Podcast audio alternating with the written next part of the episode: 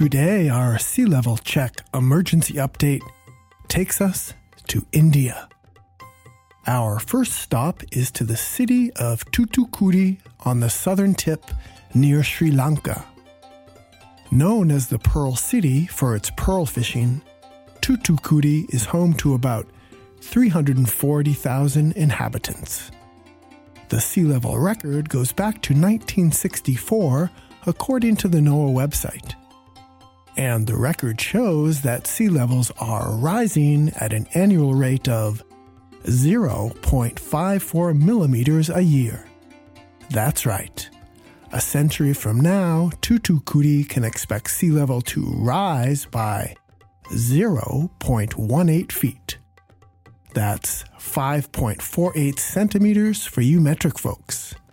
Citizens of Thoothukudi are strongly advised to ignore climate experts and enjoy life by the sea. Next, we head northeast to Diamond Harbor in the state of Bengal in the Ganges Delta.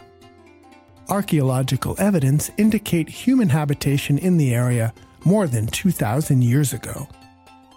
Today, Diamond Harbor is home to 42,000 people. The sea level record goes back to 1948, according to the NOAA website.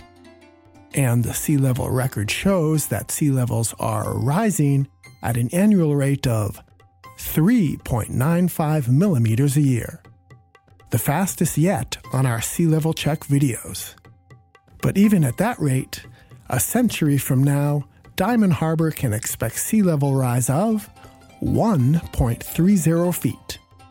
That's 39.62 centimeters for you metric folks. The good people of Diamond Harbor are encouraged to stay calm and whistle a happy tune until further updates become available from the climate scientists. Our final stop takes us 1,200 miles west to Mumbai, the most populous metropolitan region in India with over 23 million inhabitants. The sea level record goes all the way back to 1878, according to the NOAA website. And the record shows that sea levels are rising at an annual rate of 0.8 millimeters a year. That's right. A century from now, residents of Mumbai can expect sea level rise of 0.26 feet. That's 7.92 centimeters for you metric folks. Owners of seaside property are strongly advised to stay where they are, put your feet up, and enjoy a refreshing glass of Nimbu Pani or Indian lemonade.